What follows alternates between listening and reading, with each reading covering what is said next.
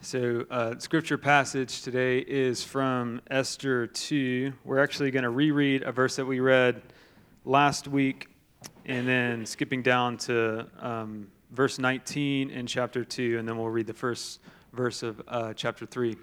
And we're going to do something uh, during the prayer time that is a, a spiritual practice that I want to lead you in that may be a little bit different than what you're used to um, but it'll relate to the passage and, and the sermon. So this is God's word to you today.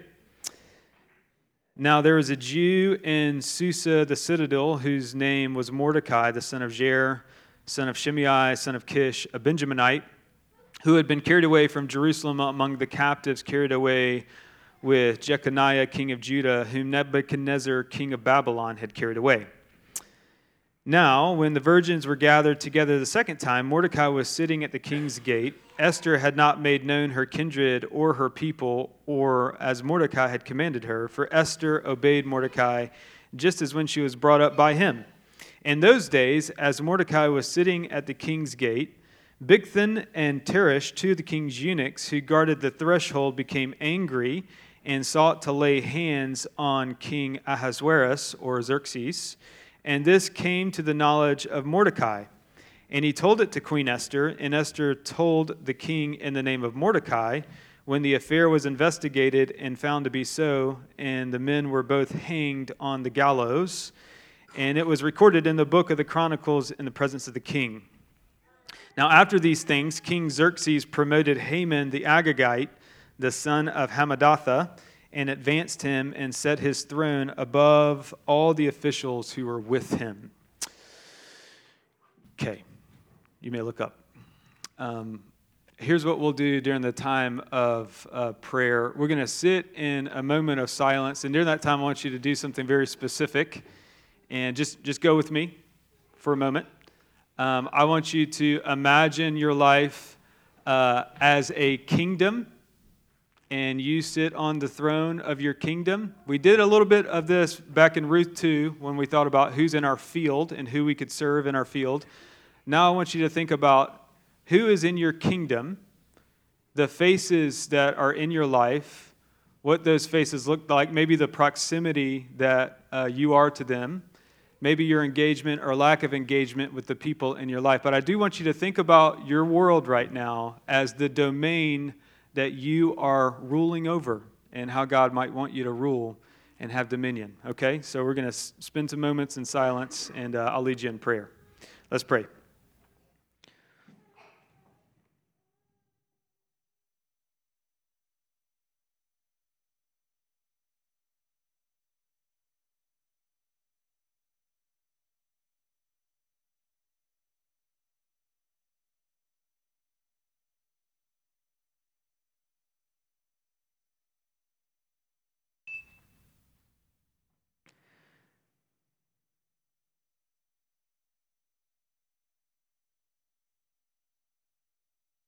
Father, as we bring to mind the people in our lives or the situations and circumstances that we find ourselves, um, the faces of the people that, that we love, the faces of the people that we may have conflict with, the faces of the people that seem distant, or maybe people that uh, aren't in our life anymore that we wish were. Lord, this is the context and the circumstance that you have placed us in in this time of our existence. And, and we ask, Lord, that you would reveal to us what, what our role is in the midst of our sphere of influence. And as we look at this story and as we consider Mordecai and his life and the people in his life, uh, we do ask that you would give us clarity on what was going on in the text, but Lord, also show us that this is a portrayal of what you are doing in the person of Jesus Christ, and also what you are doing to make earth look like heaven. And Lord, that's what you've asked us to pray that your kingdom would come and bring heaven to earth through your images. And so, Lord, we find ourselves now wanting to hear from you. We find ourselves wanting to serve you. And with all the mixture of motivations, with all the mixture of relationships that we have in our hearts and in our lives. And so, would you speak by the Holy Spirit now, by your word? In Christ's name, amen. So, again, bring those people to mind that are in your uh, sphere of influence, that are in your domain. For our particular passage, Mordecai's domain was the Persian Empire. It was a, it was a pagan empire, and he believes that he can engage that empire through God's providence because God is in control, God is sovereign over all that happens, and therefore he can engage with that belief. And he's specifically being governed in the belief that God is very thorough in his promises and he makes good on his promises. And he's very thorough in how he brings about justice. God doesn't forget his promises and he doesn't forget the enemies of his people. And if you believe that, if you actually believe that today in your own life, it really does change the posture in which you engage the world or in which you engage other people, specifically people that you may have conflict with. That God will always be good on his promises, that what he promises will come to pass, and that he will eventually bring about justice. And if you just think that through for a moment, if you did believe that God will eventually put things back to rights, totally and completely, then you do not have to obsess over conflict or dismiss it. But you can engage it and, and ask the question how might God be, be wanting to use me in order to accomplish that plan of restoration, that plan of healing in my relationships or in the place that I find myself in? For Mordecai, if you think about his field of influence, right? Uh, Mordecai has Esther, who was essentially his daughter in his field. He's got Xerxes. He's got these two eunuchs who are trying to kill Xerxes, assassinate him. He's got the people, his own people, the Jews, and then he's got the Persians. Now, those are the people in Mordecai's world right now the relationships, the challenges of that, and the conflict. And through Mordecai's belief in God's promises and justice, what he's doing is something that is very, very interesting. He is reflecting what God is like wherever he goes. Now, I do, I do want us to kind of drill down here. The scriptures teach that a human being is encoded in, in the deepest part of who we are, that we are encoded to reflect God, that we are His likeness. That, that alone is pretty remarkable, that you are God's likeness wherever you go. And what Mordecai is doing is that he is engaging his world, believing that God is working through him. To rule and have dominion and to fill and multiply was what Genesis said a human being is supposed to do.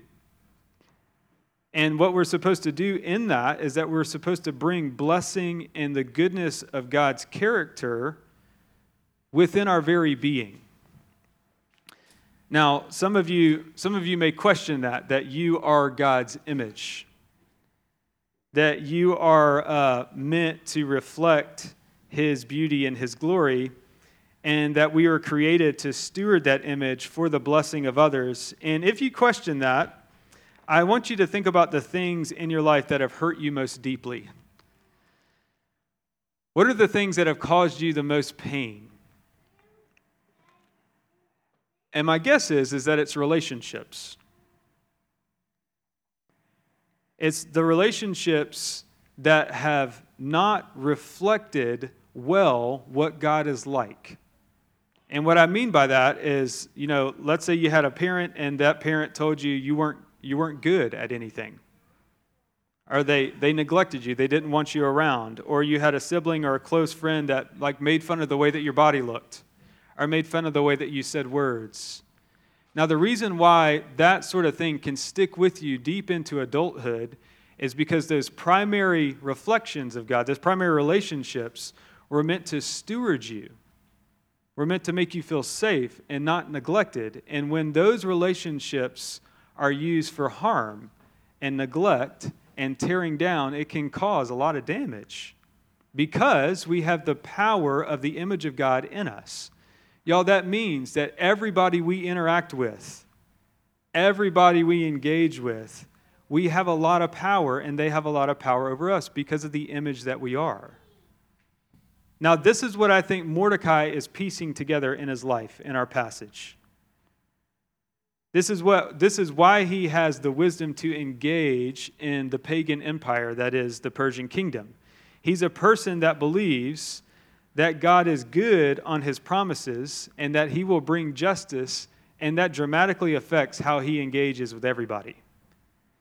And before we focus on what to do, God is calling you to believe that about yourself. That he reflects himself through you. And you, and you might be like, oh, come on, like the God of the universe reflects himself through me. Yes. Are you, are you open to that? Are you open to being a mirror of God wherever you go? Could you believe that about yourself? Um, this is why our mission statement here at this Church of Redeemer is that God is, is changing you. He's molding you into his, into his image. And that's what we focus on first. And what we do flows out of that. That God's first and foremost mission is to unite your, you to, to his son. And as we'll see in Mordecai and Esther, there will come a time when action of the most intense kind is called for. But the first initial thing is to believe in God's providence, and we are simply getting in on the story that God has been telling all along. Now, where might that be found in the actual passage, in, in the pages that we just read? Well, it, it's everywhere. Um, the, the first layer is seen in the way in which Mordecai and Haman are described in their lineage. So look back at the text. Way back in uh, Israelite history, the Israelites were coming out of slavery in Egypt. And they were very exhausted. You can read about this in Exodus and also Deuteronomy 25. They were very exhausted and hungry. And these people, called the Amalekites, came and attacked them when they were down and out of food and energy. And what God did in that, in that time, He said, I promise throughout the generations to punish the Amalekites for what they did, to punish them. And so, several years, several hundred years later, when Israel comes into their monarchy, King Saul, who was a son of Kish, a Benjaminite, was told by God to destroy the Amalekites, and specifically the king Agag. And I don't know if you remember this, but he doesn't do it. He doesn't pluck them out of the world. And he kept them alive and kept some of the spoil from himself. And that's why God removed Saul from his royal position. Now, every Jewish person, when they saw this lineage, when they saw that Mordecai was a son of Kish, and that Haman was from the line of Agag, you know what they would have thought? God doesn't forget his promises from like 900 years ago. And he doesn't forget his people's enemies. Now, just think about that. Just think about that in your own life. That God, ha- God has made promises to you to bring you joy, to bring you into the fullness of the promise that He's given you to give you eternal life. Do you feel that right now? God has made promises to put everything in the world back to the way that it's supposed to be. And that means your broken relationships, whether it's in your family, your nuclear family, your extended family, or in community, that God will mend everything. And that He will correct everything far, far greater than you could correct it right now through His justice. If you believe that, that would bring great comfort and great courage to how you engage with other people, wouldn't it? So, Mordecai, there he is in this pagan kingdom. What does he hear in the text? He hears about these two eunuchs who have strange names and they're plotting to assassinate King Xerxes.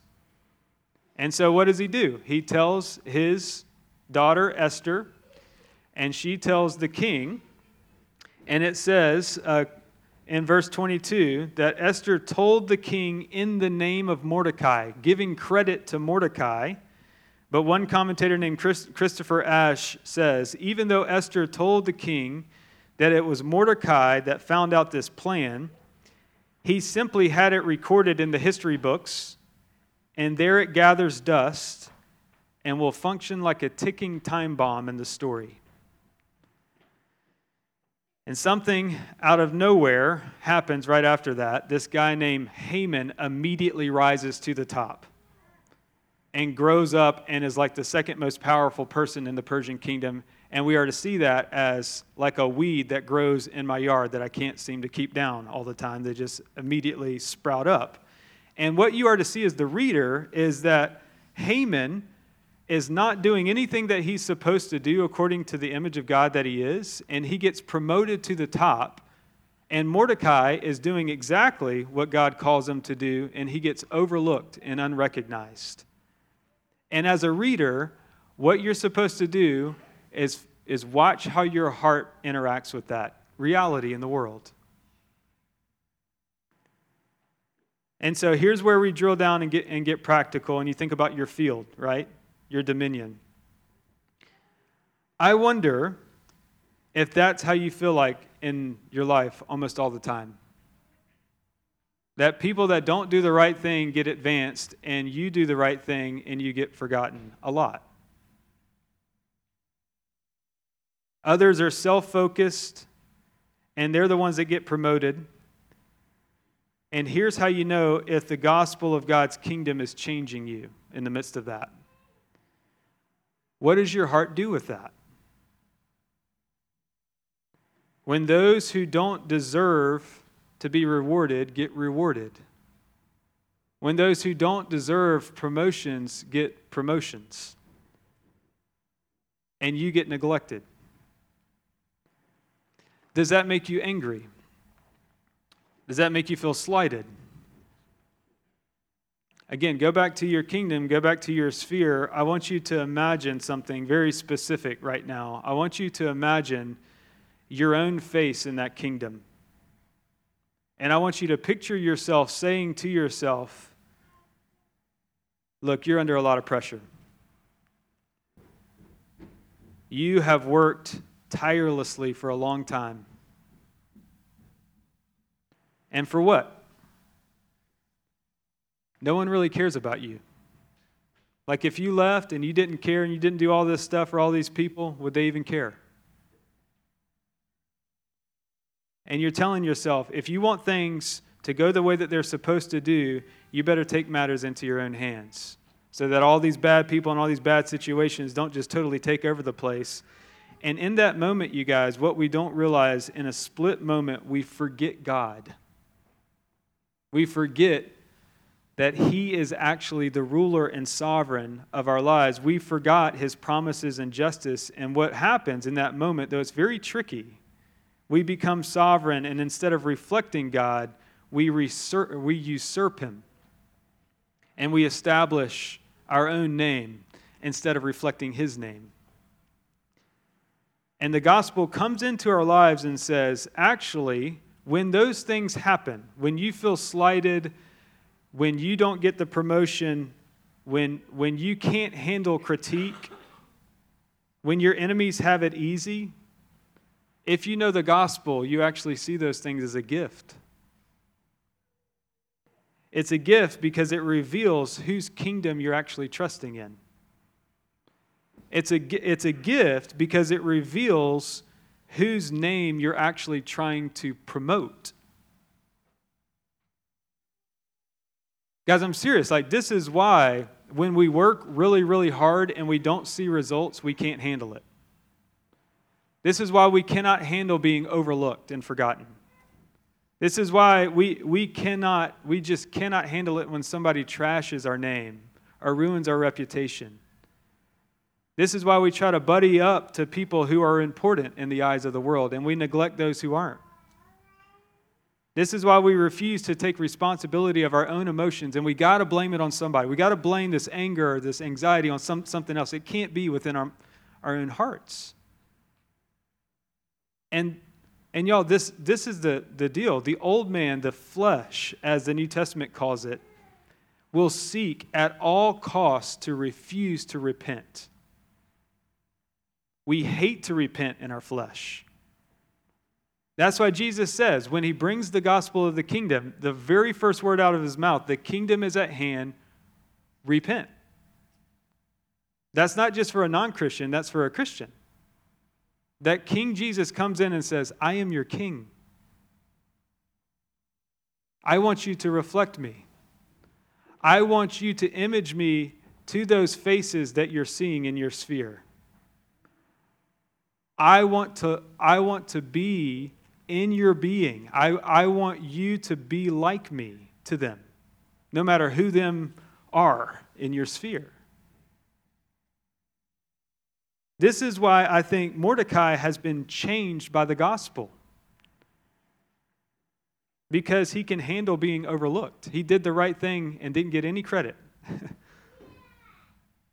while, while Haman, and we'll see over the coming weeks, he just immediately risen to the top. He can navigate conflict.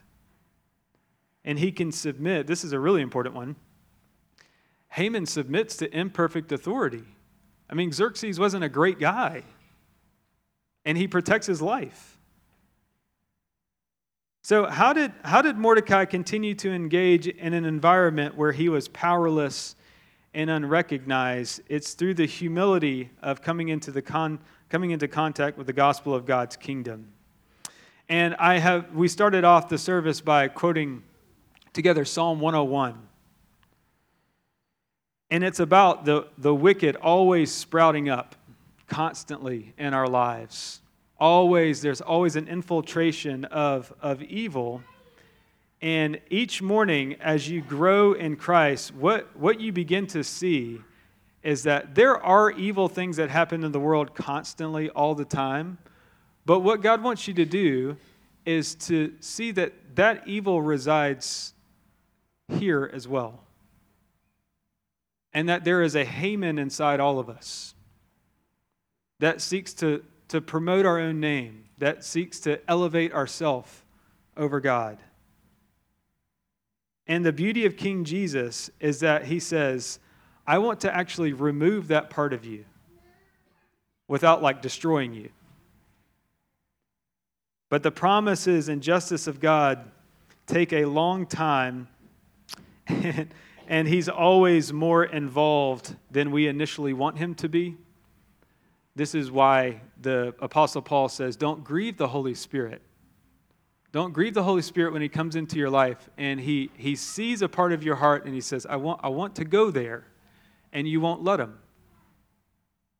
It's like, you know, you, you want to get new kitchen floors in your house. And in the process of ripping your floors out, you find mold in your kitchen. And you realize that the whole kitchen needs to be renovated and you're like, man, I just wanted new floors, right? That's how the kingdom of God is in, in the heart of a human being. You're like, man, I just, I just wanted this relationship to get, to get fixed. And, and God comes and says, oh, I want to do much more than that. I want to make you into something that's eternally weighty, that will never fade, that's stronger than gold. I want your soul to look like mine. I want when you walk through the, the city of, of Lincoln, Nebraska, that people see Jesus Christ. Now, most of us are like, oh, well, I, I, don't, I don't think I can do that. I'm, that's too much for me. I don't, I don't buy that. I think every human being deep down knows that this is what I was made to do. I was made to look like God. I was made to be a mirror of Him, but, but this mirror got, got smashed and everybody gets smashed, and we can use those broken pieces and we can cut each other, or we can use those broken pieces through Christ to bring ourselves back together and reflect the glory of God that we all are. You know, if you're if you're a student right now that you're called to love your teacher like that, if you're a teacher, you're called to love your students like that. Parent, children, same thing.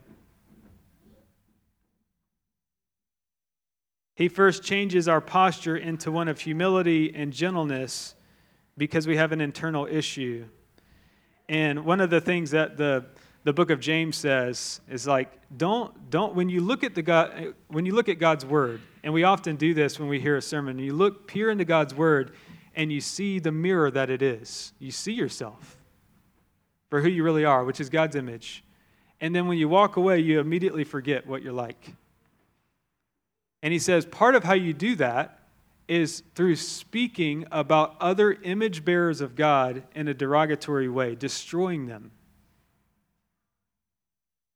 this is why, partially why I think Harry Potter uh, talks about Parseltongue. You know, he knows the language of snakes. This is the language that we are all fluent in. We, we instinctively know how to destroy each other. But what Jesus has come to do is, is he's come to say, how do you speak in such a way that builds each other up? We are all broken mirrors, and we can be used for great harm or great healing. healing. And Mordecai functions as a small picture of Christ because he believes in God's promises and justice. And so, this is why he was able to protect the king. This is why he was able to stand against Haman, as we'll see in the coming weeks. And this is why he's able to engage and encourage Esther to sacrifice her own life if necessary. And the reason why, and we'll end here, is because he was holy. Um, when you guys hear the word holy, I don't want you to think uh, piety or doing like, you know, Christian, like good things. What I want you to think when you hear the word holy is nearness to God. I've had multiple people throughout the years ask me, as uh, one of the pastors here, like, hey, what, what can I do for the church that would help? And my answer is always this to be holy. And the reason why is because I want you to remember that God is with you wherever you go and you reflect Him wherever you go. And the best thing you can do for Redeemer is to be His body in this world. And what you do will flow out of that belief, but you are holy. This is one of the things that I, I want us to continually dr- drill down on just how near God is to you at all times. If you have the gospel that God has incarnated himself into this world and into your heart, Jesus promises that all authority in this life and the next has been given to him, and he promises to never leave you. And he completes what he starts. And he promises to change you into someone who looks like him, that that's your destiny. And that's why there's all this language about being in Christ. That's what, that's what a Christian is, being located in Christ. That we are hidden in him. He's our identity he is our name, He is our reputation, He is our standing. And in the end, it's all about Him. It's about His name. Hallowed be thy name. And so I think this is what Mordecai shows us. And uh, I wanted to, to start there heading into the next few weeks as we examine the character of Haman, um, because it's, it's challenging to, to consider that character. And so let's pray and we'll continue in worship.